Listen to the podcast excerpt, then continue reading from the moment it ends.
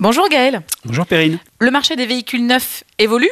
Euh, il y a certes encore quelques diesels, encore quelques voitures thermiques, mais de plus en plus d'hybrides et d'électriques. Et c'est un dossier spécial hybride, vous, que vous nous proposez, euh, hybride tout court ou hybride rechargeable? Absolument Perrine.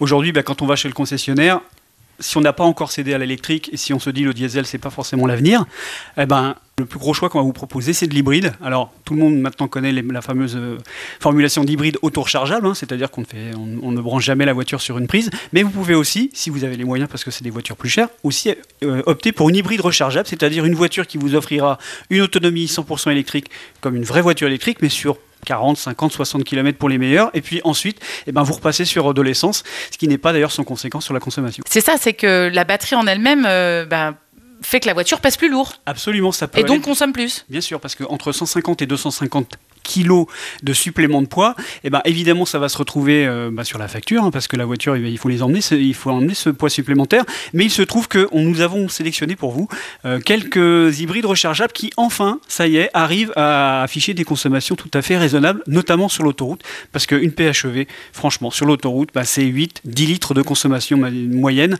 sur l'autoroute. Et il y a beaucoup de gens qui venaient d'un diesel avant, qui découvrent ça avec, euh, avec effroi, et effectivement, ça refroidit les gens à l'achat.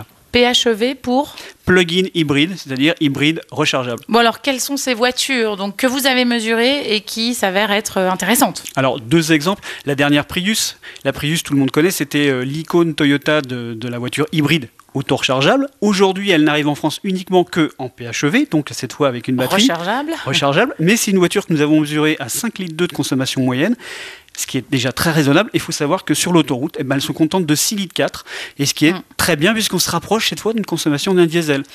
Autre exemple, chez BMW, vous avez le X125e, donc c'est un hybride rechargeable, mais il a le bon goût de se contenter de consommation tout à fait raisonnable pour une voiture de cette taille et de cette puissance. Oui, sauf que ce sont des voitures chères.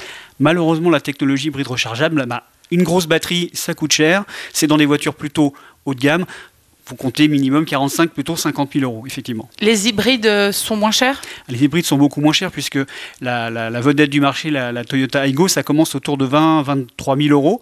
Euh, donc des voitures qui n'offrent pas une grande autonomie électrique, mais qui par contre euh, sauvegardent beaucoup le portefeuille, puisque c'est des voitures avec lesquelles vous pouvez consommer moins de 5 litres en ville. Euh, je pense à l'Aigo, je pense à la Clio E-Tech, des voitures tout à fait raisonnables et beaucoup plus, euh, on va dire, responsables pour le client, puisqu'on n'est pas obligé de, vendre un bras pour pouvoir les acquérir. Donc finalement, quand on cherche une nouvelle voiture aujourd'hui, il faut vraiment cibler. Est-ce que c'est pour faire des courts trajets, du plus long trajet? Parce que vous, on le disait au départ, les diesels sont encore en vente aujourd'hui quelqu'un qui veut faire beaucoup d'autoroutes, s'il a vraiment une contrainte budgétaire, prenez un diesel, vous aurez un petit appétit. Généralement, il y a un réservoir relativement grand, donc vous avez une grande autonomie. Donc pour l'autoroute, un diesel s'impose. Après, effectivement, une voiture se choisit en fonction de son usage. Si vous faites principalement de la ville et vous sortez quasiment jamais une petite hybride essence, qu'on a dit Yaris ou Clio, c'est parfait. Si vous avez besoin de plus de place, de plus de polyvalence, certaines hybrides sont vraiment tout à fait recommandables. Je pense notamment à, des Hyundai Kona, des, euh, des euh, PHEV, ce genre de voitures encore à des budgets relativement raisonnables, autour de 30 000 euros, euh, sont tout à fait conseillables. Après, si vous avez plus de moyens, vous pouvez éventuellement vous tourner vers de l'hybride rechargeable, mais il faut vraiment trier entre euh, les, euh, les, bons élèves et puis ceux qui, franchement, n'en offrent pas assez pour, pour le prix. Les bons élèves de l'hybride, on les retrouve dans l'Automobile Magazine. C'est le dossier en une et le magazine est en kiosque. Merci Gaël. Merci Perrine.